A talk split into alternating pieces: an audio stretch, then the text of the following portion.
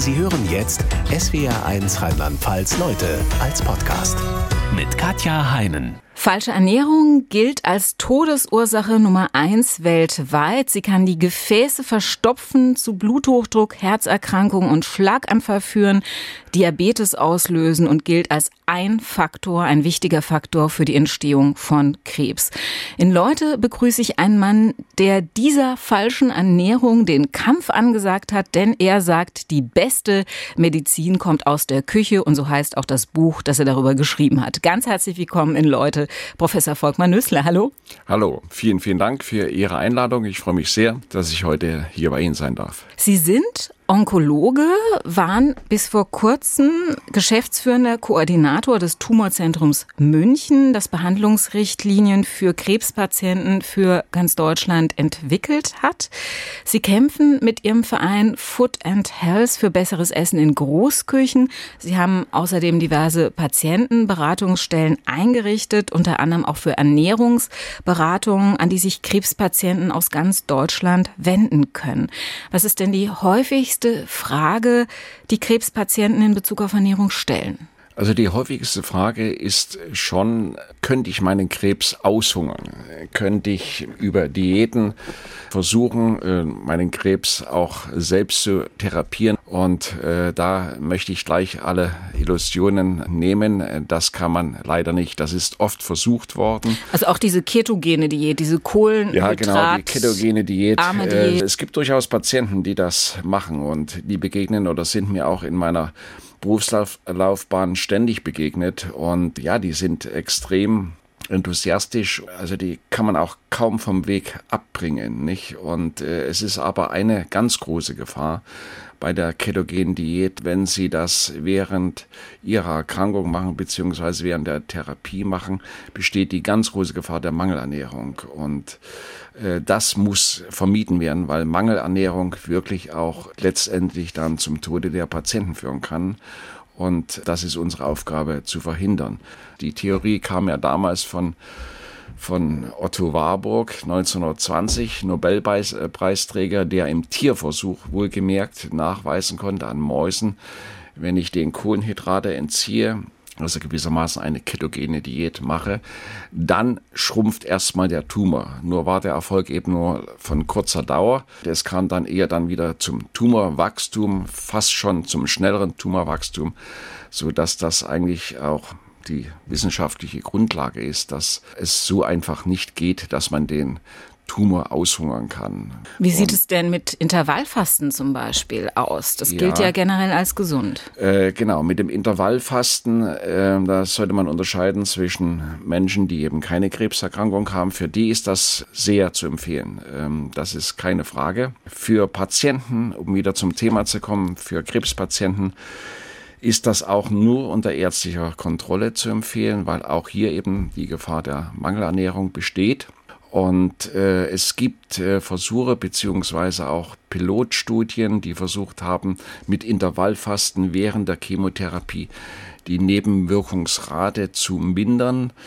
Äh, das ist auch äh, gelungen teilweise und ähm, das macht natürlich schon sehr viel aus, äh, wenn ich durch so eine Maßnahme weniger Übelkeit während der Chemotherapie erfahre. Dann kann ich auch automatisch mehr essen. Dann ist das Thema Mangelernährung natürlich auch schon bekämpft.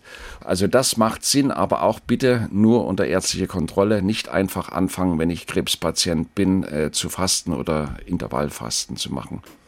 Kann man denn sonst sagen, Ernährungsempfehlungen, die Sie gesunden Menschen geben würden, um Erkrankungen zu vermeiden, also vorbeugend, die gelten im Wesentlichen auch für Krebspatienten? Ja, äh, ganz klar, nicht? Also die, die allgemeine Empfehlung, dass wir viel Ballaststoffe essen sollten, viel Vitamine äh, essen sollten, Vollkornprodukte, Hülsenfrüchte, und so weiter und so fort. Ähm, das ist äh, etwas, was natürlich für den Krebspatienten umso mehr gilt. Wobei während der Therapie, das muss man vielleicht ein bisschen trennen oder aufpassen, es ist eine ganz spezielle Situation. Da ja, sollte ich auch sehr eng mit dem Onkologen, mit dem krebsbehandelten Arzt zusammenarbeiten und das mit ihm besprechen, was geht und was nicht geht. Das, was wir jetzt gerade so besprechen, ist dann die Situation nach der Therapie.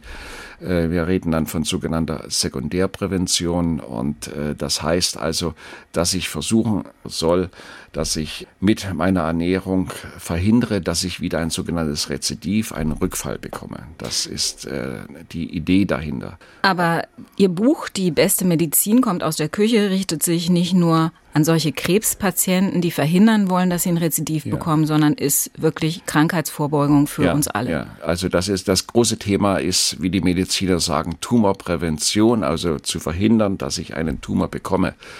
Aber da äh, möchte ich vielleicht auch äh, gleich was ganz Wichtiges sagen, um keine falschen Erwartungen zu erwecken. Ähm, wir haben nicht alles im Griff, nicht? Das muss man ganz klar sagen. Ich kann, äh, oder die Studienlage ist heutzutage so, dass ich schon sagen kann, was ein großes Risiko ist, was ich nicht machen sollte, aber ich kann es im Detail oder niemals hundertprozentig so alles äh, managen, dass ich sage, wenn ich mich jetzt gesund ernähre, und den Empfehlungen des Doktors folge gesunde Ernährung, viel Bewegung und so weiter, dass ich dann keinen Tumor bekomme. Das ist leider nicht so. Das ist, äh, das wäre auch zu einfach.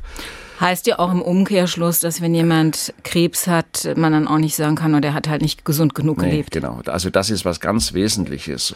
Da muss man sehr, sehr aufpassen als Arzt und auch als Ernährungsberater, dass ich das äh, richtig kommuniziere. Nicht? Also ich kann alles richtig gemacht haben und trotzdem befällt mich so eine äh, Erkrankung. Das hängt einfach damit zusammen, dass wir auch noch nicht alles wissen. Und wenn wir alles wissen könnten, dann wäre es ja naheliegend, dass wir sagen könnten, okay, wir drehen jetzt den Schlüssel in diese Richtung und Sie kriegen keinen Krebs. Nicht? Das Davon sind wir aber leider noch sehr weit entfernt, wobei unsere Therapie natürlich schon wesentlich besser geworden sind in den letzten Jahrzehnten. Wie sicher ist denn überhaupt die Studienlage, dass ungesunde Ernährung ein wesentlicher Auslöser von Krebs ist? Es gibt sehr, sehr viele Studien, sehr große Studien, sehr gut publizierte Studien. Ich glaube, die bekannteste Studie ist äh, die in Lancet publiziert wurde. Das ist ein, eine Fachzeitschrift, wo jeder Mediziner mal davon träumt, vielleicht etwas publizieren zu können. Also ich will damit sagen, eine sehr hochwertige Fachzeitschrift. Diese Lancet-Publikation hat die ungesunde Ernährung als den Risikofaktor Nummer eins äh, benannt. Muss man sich natürlich wieder vor Augen halten, was ist ungesund und um es pauschal zu sagen, unsere westliche Ernährung ist definitiv ungesund, weil sie eben zu wenig Ballaststoffe enthält, zu viel Fett, und äh, wir überhaupt leider zu viel von allem, zu viel Kalorien auch zu uns nehmen. Und äh, ja, und das macht die Sache so schwierig. Aber deswegen äh, muss man also die Ernährung, sollte man die Ernährung sehr, sehr ernst nehmen. Dann lassen Sie uns noch mal drüber sprechen, was wir alles für uns tun können, ja. um das Risiko an Krebs, aber auch an Herz-Kreislauf-Erkrankungen zum Beispiel zu erkranken, zu reduzieren. Ja. Ganz wichtige Rolle sagen Sie, spielt da der Darm? Es ist wichtig, dass wir ein intaktes Mikrobiom haben. Warum ist unsere Darmgesundheit, also dass im Darm möglichst viele nützliche Bakterien sind, so wichtig? Ja, das ist also ein hochinteressantes Forschungsgebiet immer noch. Wir sind wirklich da noch ganz am Anfang. Aber man kann sagen, diese Bakterien, es sind ja circa 1000 Billionen Bakterien, die unseren Darm ausmachen. Es sind ähm, wenn wir alles richtig machen, Lebewesen, die für uns ganz wichtig sind, denn sie beeinflussen unsere Gesundheit, sie beeinflussen speziell dann wieder unser Immunsystem. Sie haben durchaus über Botenstoffe Verbindung zu unserem Gehirn. Sie können uns sagen, ja, okay, jetzt ist mal genug, nicht? Äh, du bist satt und all diese Dinge passieren. Und deswegen sollte es uns äh, schon sehr, sehr wichtig sein, dass wir diese Bakterien wirklich auch pflegen. Und pflegen können wir sie nur, die guten Bakterien, äh, wenn wir uns gut ernähren. Das heißt, Ballaststoffe viel zu uns nehmen, wo die Bakterien dann wieder dafür sorgen, dass sogenannte kurzkettige Fettsäuren entstehen, zum Beispiel das Butyrat, das sehr, sehr wichtig ist ähm, für, für unsere Gesundheit, das eine Art Regulativ auch ähm, darstellt, dass alles, was gut ist, auch in unsere Blutbahn kommt, zu unseren Organen kommt. Und es gibt da eine ganz einfache Formel, äh, Vielfalt. Nicht? Äh, denken Sie dran, die Vielfalt in unserem Darm bestimmen Sie durch die Vielfalt Ihres Essens. Sie sollten auf dem Essteller keine Monokultur haben, nicht, sondern wie man so schön sagt, sie sollte immer bunt sein wie ein Regenbogen und damit sind, sind natürlich die verschiedenen Farben der Gemüsesorten äh, unter anderem gemeint. Also nicht nur Tomaten, das ist, glaube ich, das äh, Gemüse, das die genau. Deutschen am meisten ja. mögen. Bei der Tomate tun sie sich insofern was Gutes, wenn sie Dosentomaten verwenden. Ich würde mal sagen, das einzige sogenannte Convenience-Produkt, was man wirklich ohne weiteres und sehr gerne empfehlen sollte, weil in dieser Dose die Reifentomaten sind. Und der Reifezustand unseres Obstes und Gemüses ist etwas ganz Entscheidendes, weil wenn ein Obst oder Gemüse wirklich reif ist, dann sind wirklich wertvolle Substanzen drin. Wenn wir heute einkaufen gehen, das wissen Sie ja selbst nicht, die meisten Gemüse- und Obstsorten sind unreif. Das hat seine Gründe, Transport und so weiter und so fort. Und Insofern sollte man dann auch wirklich da versuchen, das Regionale zu erfassen bzw. zu kaufen. Das heißt durchaus mal den Apfel, der einen braunen Fleck hat oder was weiß ich, aber dafür reif ist. Nicht? Und nochmal zurück zur Tomate. Bei der Tomate gibt es noch eine Eigenschaft, sie ist besser, wenn Sie sie kochen dann wird eine Substanz, das Lycopin, frei, was wiederum gut ist für unseren Körper. Und also die sogenannte rote Tomatensoße, die Sie vielleicht selber gern essen oder für Ihre Kinder gemacht haben, es ist genial, nicht? Bisschen Knoblauch, ein bisschen Zwiebel und dann die, die Dosentomaten gekocht, püriert, äh, besser geht's nicht. Ja. Also ganz klar, Gemüse ist super. Ja, ja, von den Ballaststoffen her, von den Vitaminen her sollten wir viel zu uns nehmen und ja. in einer breiten Palette. Ja. Lassen Sie uns mal drüber sprechen, was schlecht für unsere Darmflora ist und damit für unsere Gesundheit. Also was wir tunlichst meiden sollen oder ja. eben auch nur in Maßen genießen. Stichwort Zucker. Wieso ja. schadet Haushaltszucker uns ja. so extrem? Ja, man kann es noch fast zusammenfassen. Es ist alles eigentlich dieselbe Aussage. Zuckersalz ist ein unbändiges Thema und ein ganz, ganz schwieriges Thema für den Alltag. Warum ist es schwierig? Weil Zucker und Salz überall, nahezu überall in allen Lebensmitteln sich befindet. Zu viel Salz zum Beispiel leider auch im Brot kann sein. Zucker gesüßte Getränke, also das ist leider Gottes auch erwiesen, betrifft insbesondere die junge Generation. Wir stellen ja da auch ein Adipositas, sprich ein Übergewicht, zunehmend fest, auch bei der jungen Generation. Und das hängt mit diesen gesüßten äh, Getränken zusammen. Und Adipositas, äh, Übergewicht, ist ein über, ganz wesentlicher Krebsfaktor. Ja, das ist auch ein ganz wesentlicher Krebsfaktor. Nicht nur Krebsfaktor, sondern eben auch Herz-Kreislauf-Erkrankungen und Diabetes natürlich äh, werden dadurch äh, getriggert. Also das sollte man sehr, sehr ernst nehmen. Da also gibt man konnte, so glaube ich, in Studien wirklich nachweisen, dass pro BMI-Punkt ja. das Risiko für bestimmte genau. Krebsarten zunimmt. Genau. Die, die 25 ist so die Grenze. Da müssen wir aufpassen. Äh, die leider sehr viele, ich will mich da nicht ganz ausnehmen, auch so ganz äh, klar am Knackpunkt sind. Und ja, ab 30 wird es dann Adipositas, also richtige Fettleibigkeit. Und da wird es dann, wie gesagt, ganz, ganz kritisch. Und das ist auch bewiesen, dass da eben Krankheiten zunehmen oder ich mehr gefährdet bin, Krankheiten zu bekommen. Also das ist ein, ein Riesenproblem. Und deswegen ist gute Ernährung und ich sage es nochmal, auch Bewegung natürlich ausschlaggebend, um dem etwas dagegen setzen. Lassen Sie uns nochmal auf ja. die süßen Getränke, gesüßten ja. Getränke zurückkommen.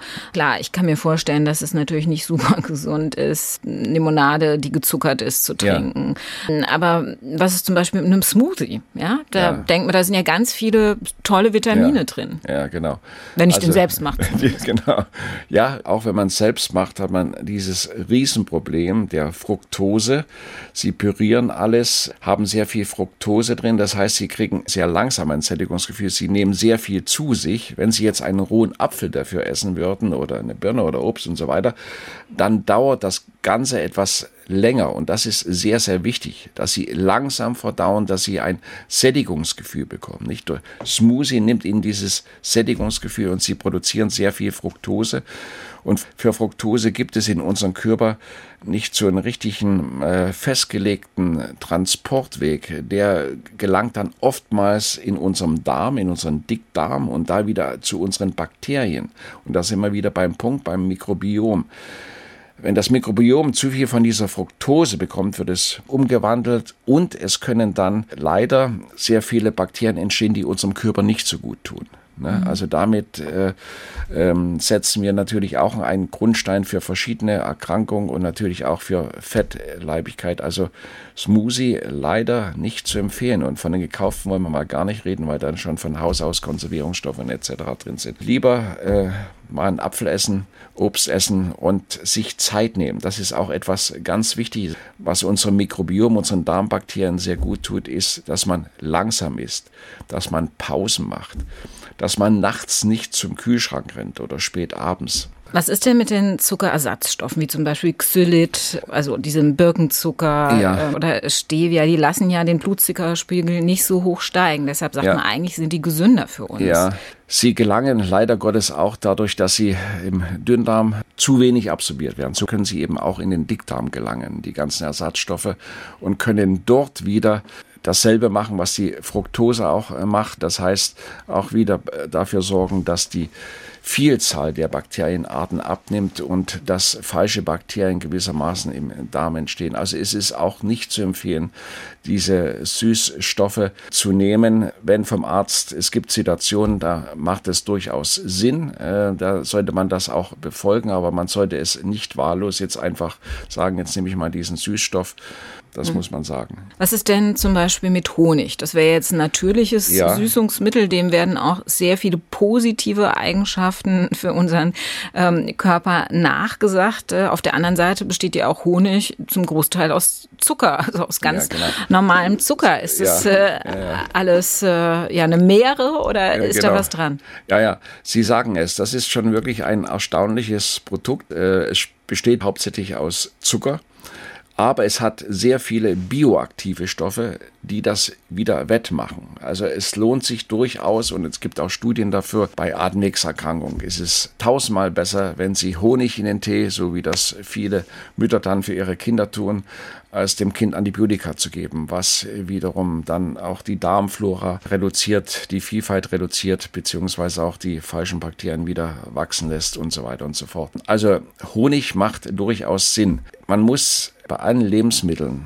Man kann heute die Lebensmittel nicht mehr losgelöst von ihrer Produktionsweise betrachten. Es kommt schon sehr darauf an, wie das Obst, Gemüse, Getreide gewachsen ist. Ob es in der konventionellen Landwirtschaft mit viel Pestiziden, mit viel Dünger und so weiter äh, aufgewachsen ist, beziehungsweise hochgetrieben wurde zum Wachstum oder in, in einer ökologischen Landwirtschaft. Und es gibt eindeutige Studien, die sagen, dass Lebensmittelprodukte aus der ökologischen Landwirtschaft nährstoffreicher sind, weniger pestizidbelastet sind, weniger Cadmium. Cadmium kommt durch eine Überdüngung.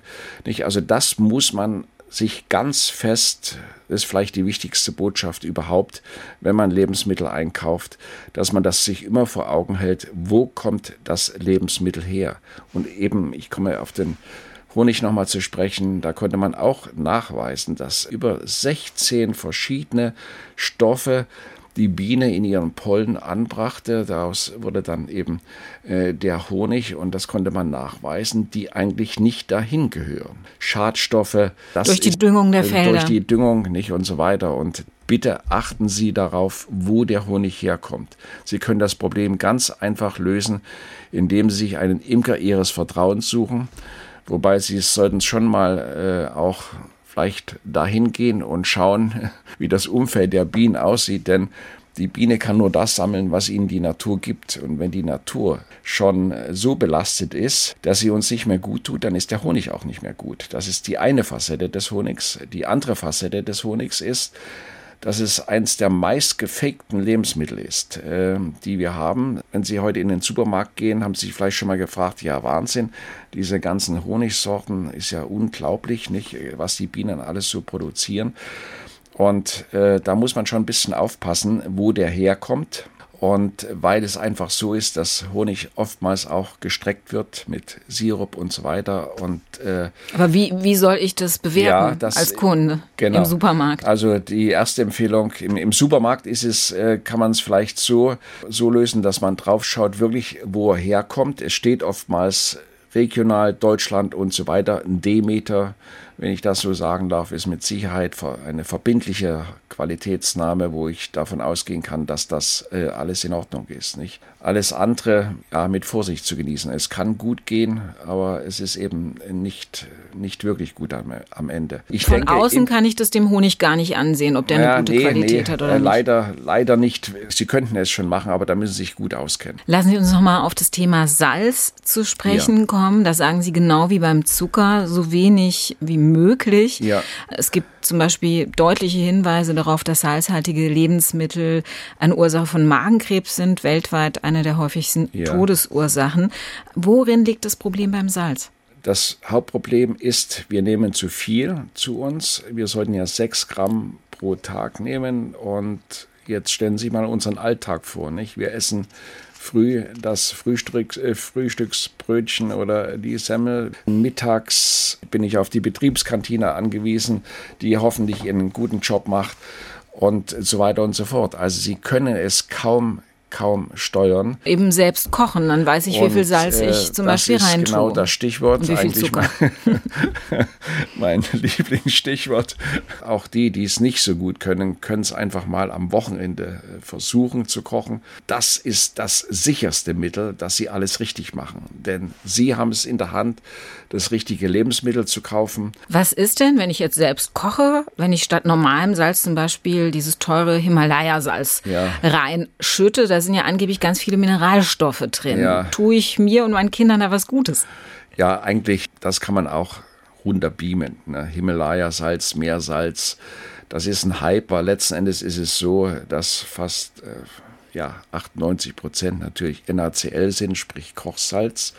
Und damit hat sich's. Äh, dann sind vielleicht noch ein paar Mineralstoffe drin, die äh, ja im Vergleich zum normalen Speisesalz dann eben mehr drin sind. Aber da steht natürlich die Frage, brauche ich das? Nicht? Gut, und dasselbe ist mit dem Meersalz. Auch da ist kein großer Unterschied zum normalen Tafelsalz. Das wurde auch aus irgendwelchen Gründen gehypt und äh, den Jodanteil. Ja, ja, Jodanteil, aber das kriegen sie auch über Salz dann natürlich nicht hin. Wenn sie wirklich einen Jodmangel haben, dann müssen sie letzten Endes mal auf die Jodtablette, nicht natürlich unter ärztlicher Aufsicht für eine Weile und dann ist das vielleicht auch wieder gut.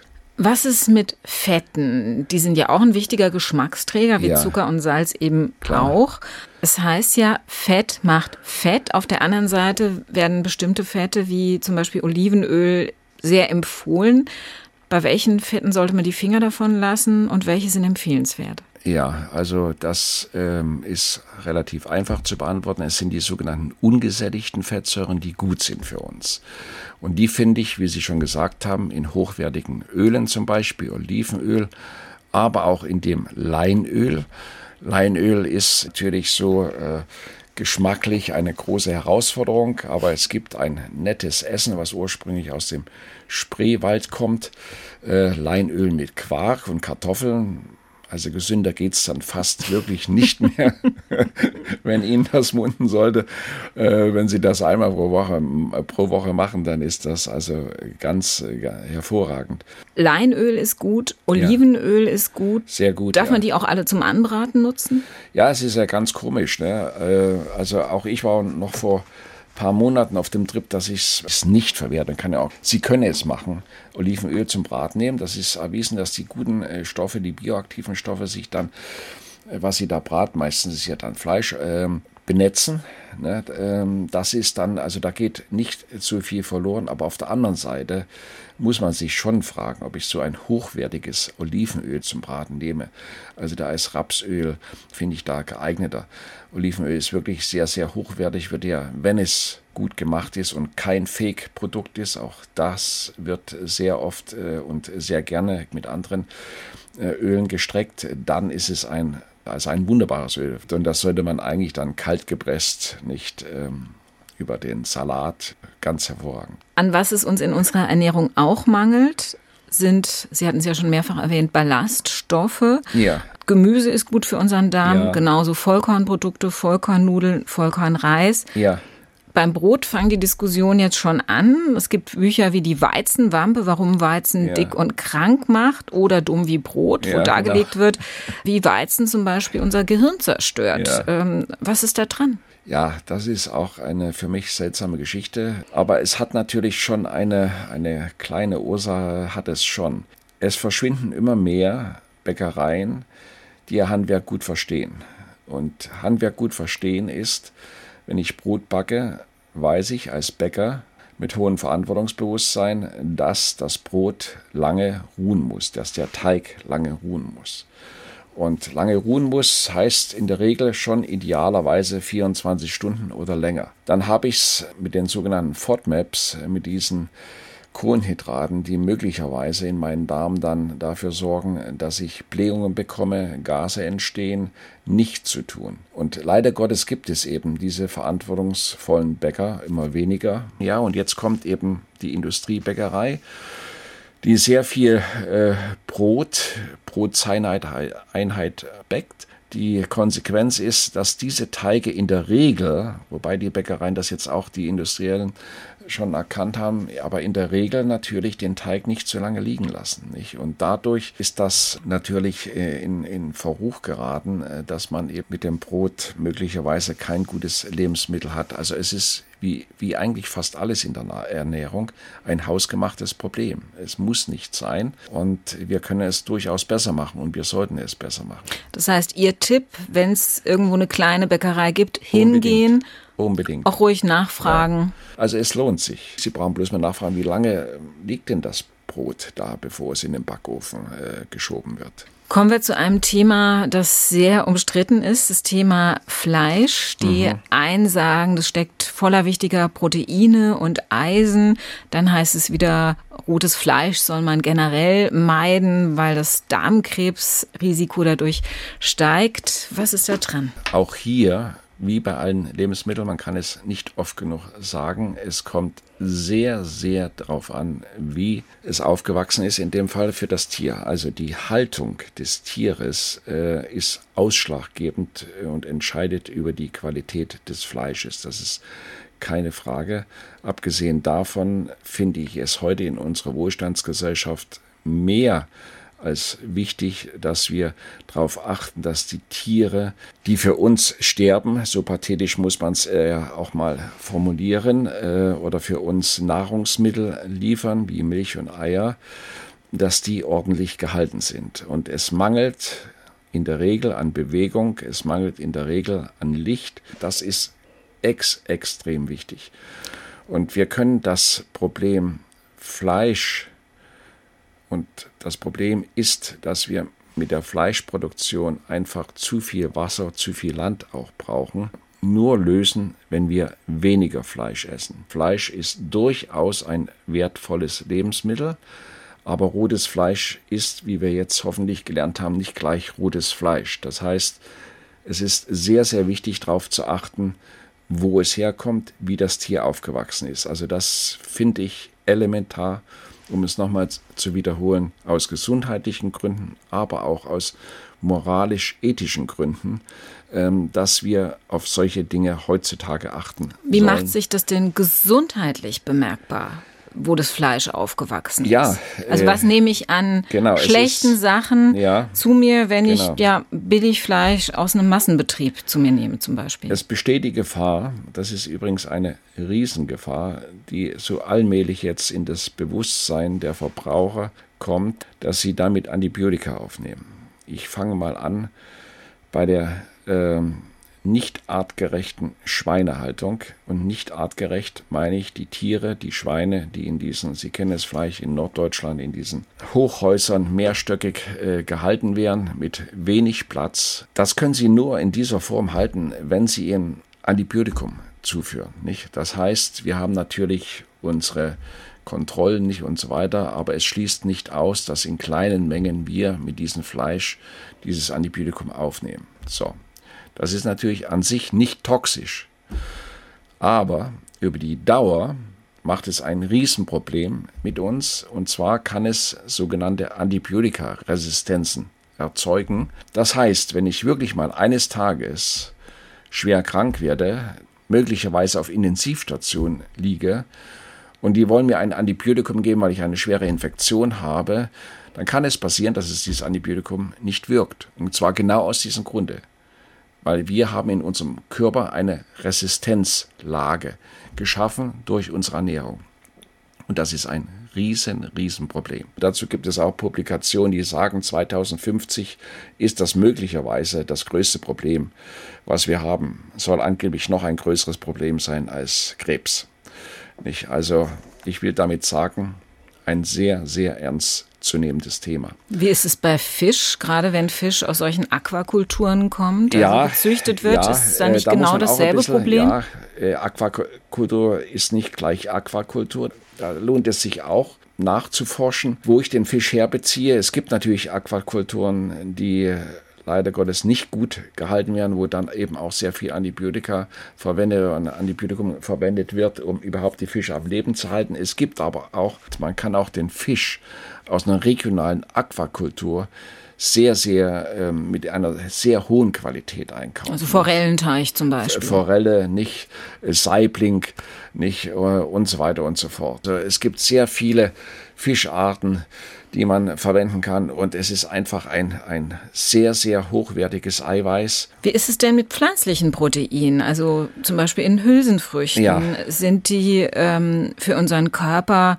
ja nicht vielleicht sogar besser als die ja. tierischen, sodass sich die tierischen dadurch komplett ersetzen kann? Man muss eins dazu sagen, das Fleisch enthält ungefähr neun Aminosäuren, die essentiell sind für unseren Körper, also die wir unbedingt brauchen, die wir nicht selbst herstellen können. Bei den pflanzlichen Proteinen ist es nicht ganz so optimal. Da haben wir weniger Aminosäuren. Aber dieses Problem kann ich lösen durch Vielfalt.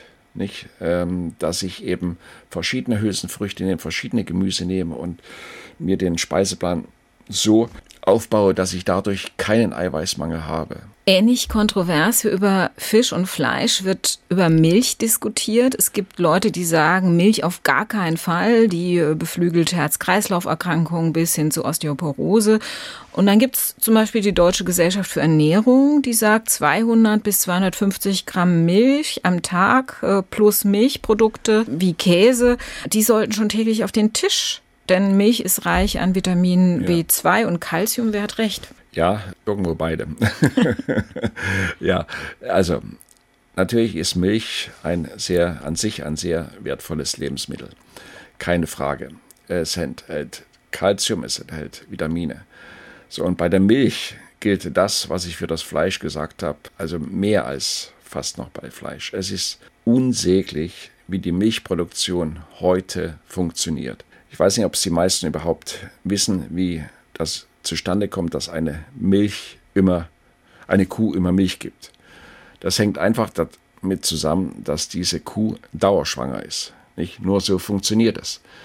So, und ich habe mich schon, bin ja vor 20 Jahren aufs Land gezogen und wenn ich dann so die Kühe gesehen habe, habe ich mich schon immer gewundert, die sehen ja aus so wie Tumorpatienten. Man wird da so ein bisschen berufsblind, ne? man kriegt ja so einen Blick dafür.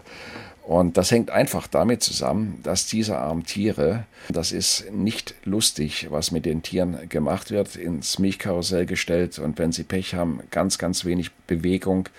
Rieseneuter, das ist eine Zuchtfrage, damit sie Milch produzieren und nur damit wir unseren Milchhunger äh, stillen können. Also dem muss wirklich etwas entgegengesetzt werden. Gerade bei diesen Milchkühen, von denen ich jetzt rede, äh, die hochgezüchteten Hochleistungsmilchkühe, hat ein sehr berühmter und von mir persönlich auch sehr geachteter Kollege zu Hause mit seinem Team festgestellt, dass es in der Milch durchaus Stoffe gibt, die uns nicht so gut tun. Das ist jetzt vielleicht ein bisschen fachchinesisch. Das sind diese BMMFS-Faktoren. Und das sind kleine DNA-Bestandteile bakteriellen Ursprungs, die uns nicht so gut tun. Ähm, Was heißt es, die uns nicht so gut tun? Ja, Was machen die? die? Durchaus äh, mit einer gewissen Wahrscheinlichkeit Krankheiten induzieren können, wie zum Beispiel Tumorentstehung und so weiter und so fort. Aber sie alleine sind es nicht. Das muss man auch ganz klar sagen. So hart ist die Datenlage nicht. Es ist äh, ganz klar, wenn man sich ansonsten gut ernährt, auf seine Vitamin D-Versorgung achtet, ist das eigentlich zu vernachlässigen. Aber es gibt einen Punkt, den sollte man vielleicht auch wissen. Wenn man Säuglinge zu früh abstillt, äh, zu früh Milch gibt und zu früh heißt weniger als ein Jahr, dann hat der Säugling ja noch nicht so ein Immunsystem, es ist ja noch nicht ausgereift. Und dann könnten natürlich diese BMM FS-Bestandteile, diese DNA-Moleküle, die Grundlage dafür legen, dass ich vielleicht diese Erkrankung bekomme. Aber, Aber da kann ich ja rückwirkend nichts machen, ja, wenn ich äh, von meiner Mutter nicht ein Jahr gestillt ja, werde. Ja, genau so ist es. Was Aber kann ich denn gesagt, als Erwachsener machen, genau, um genau, das Krebsrisiko genau. dadurch zu minimieren? Genau. Und deswegen nochmal betont, um hier keine Hysterie jetzt da draußen, dass alle zum Fenster rausspringen, die es nicht richtig gemacht haben. Also soweit äh, bitte nicht. Es ist äh, kein Grund zur Panik. Man kann es, wie gesagt, durch eine gute Ernährung und eine gute Vitamin D-Versorgung dann auch im Erwachsenenalter dafür sorgt, äh, kann man das ganz gut in den also Griff kriegen. Das Im Zweifel jetzt, Vitamin D-Tabletten ja, zusätzlich ja. schlucken. Aber es ist durchaus auch ein Grund, dass man mit dem Produkt Milch sorgsam umgeht, das heißt weniger. Ne? Für Fleisch zelebriere ich den Sonntagsbraten, das wäre das Optimum. Und Milch, was kann ich machen? Ich habe es, probiere es selber. Auch äh, gar nicht mal vor allzu langer Zeit habe ich damit begonnen, Hafermilch. Ne? Punkt aus, fertig. Ne? Hafermilch im Cappuccino, wunderbar, nicht? Und damit lösen sie auch noch ein ganz anderes Problem. Äh, die guten Bestandteile, die im guten Filterkaffee dann sind, werden ja durch das tierische Eiweiß in der Regel gebunden. Auch beim Tee ist es so, wenn Sie da Milch hineingießen, die gute englische Variante ist gar nicht mal aus gesundheitlicher Sicht so optimal. Sie binden es. Wenn Sie Hafermilch nehmen, haben Sie das Problem nicht. Was ist denn mit Joghurt, mit Quark? Das sind ja Produkte, ja. die glaube ich, fast uneingeschränkt empfehlenswert ja, ist, sind. Genau. Also diese, das kann ich auch, um es kurz zu machen, bejahen. Das sind fermentierte Produkte. Das sind ähm, auch die Stoffe, die uns möglich, ich habe noch einen Stoff vergessen, das ist das sogenannte Milchexosom, äh, was möglicherweise auch Krankheiten verursachen kann. Und das wird äh, durch die Fermentierung auch gewissermaßen auf Null reduziert. Und deswegen ist Joghurt, Kefir unbedingt ein Nahrungsmittel, was wir empfehlen können. Ist denn auch da meinetwegen Soja-Joghurt oder Joghurt aus Mandelmilch ähnlich empfehlenswert wie ja, Joghurt aus Kuhmilch? Ja, das, äh, also mit, mit Soja, da Also es sollte nicht genetisch manipuliert sein, das äh, Soja. Dann äh, sollten keine Urwälder dafür abgeholzt werden. Nicht. Dann ist es mit dem Soja auch so eine Geschmacksgeschichte. Es hat ja meistens so einen bitteren Beigeschmack. Man kann es machen, aber man muss da auch sehr, sehr gut drauf achten. Also Sie sehen, selbst die Leute, die alles richtig machen wollen, nicht die Vegetarier, die Veganer, die haben ihre Probleme. Und es ist immer wieder dasselbe. Achtet bitte auf die Lebensmittel, wo sie herkommen, nicht? Und wie sie produziert werden. Jetzt sollten wir aber schon noch klären, mal Hand aufs Herz, wie Sie sich selbst ernähren. Auf was achten Sie bei Ihrer eigenen Ernährung?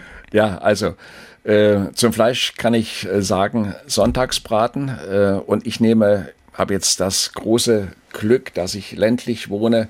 Dadurch, dass die Leute nun in meiner Umgebung schon gelernt haben, äh, wie ich drauf bin, äh, werde ich heutzutage auch angerufen und äh, wird mir gesagt, ja, wir machen eine Hausschlachtung, magst du ein Fleisch? Ne?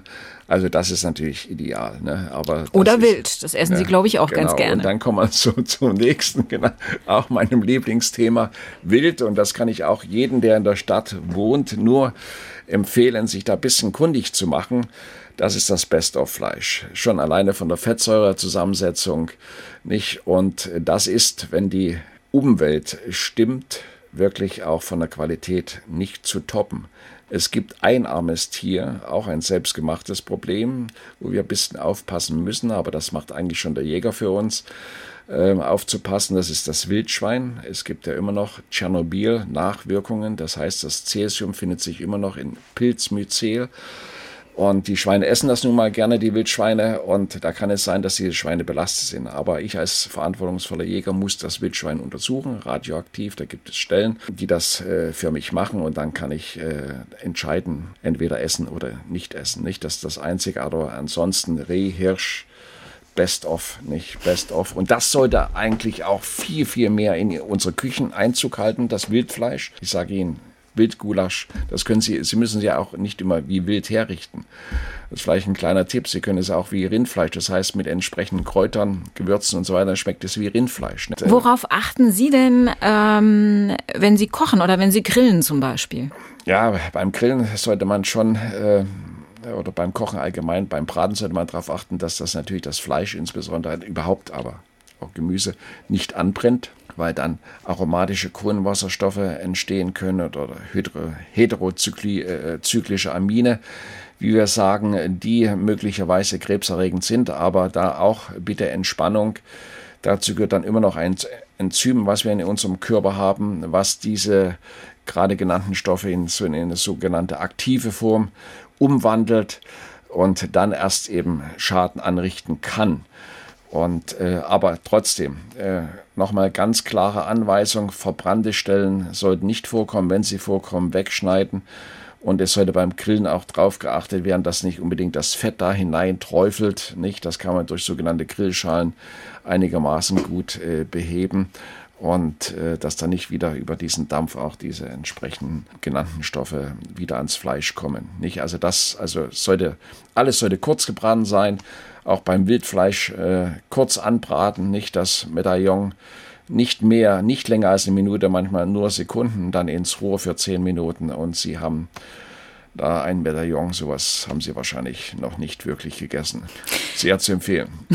Fürs Essen sensibilisiert wird man ja äh, in früher Kindheit schon. Sie sind 1956 in Dresden geboren. Ja. Ihr Vater hatte eine eigene Gemüsegärtnerei. Ich schätze mal, bei Ihnen kam in der Kindheit viel Gemüse auf den Tisch, ja, oder? Äh, notgedrungen, ja. Das war äh, sicher so, dass wir sehr, also mit Gemüse groß geworden sind, nicht? Und wir haben uns, glaube ich, schon da ganz gut ernähren können und gesund ernähren können. Wobei muss ja auch sagen, also da in dieser Generation oder in dieser Zeit, wo ich groß geworden bin, da war man natürlich noch nicht so sensibilisiert wie heute, nicht?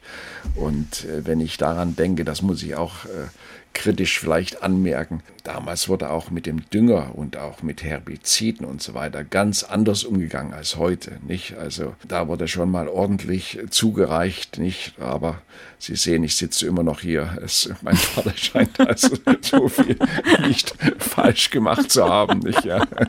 Herr Professor Nüssler, am Ende unserer Sendung gibt es immer ein kleines Dankeschön für unseren Gast. Ich weiß, dass Sie selbst auch ganz gern Gärtnern und ja. äh, vielleicht auch ganz gern eigenes Gemüse mal anpflanzen. Ja, unbedingt. ähm, ich habe für Sie hier ein tolles Bio-Gemüse-Samenset mit 14 verschiedenen ja, Sorten Gemüse, ja, auch äh, alten Gemüse. Also ich würde sagen, Ihr Mittagessen ist äh, für diese Sommer- und Herbstsaison äh, quasi schon gesichert. Sehr oder? schöne Idee. Also freut mich sehr.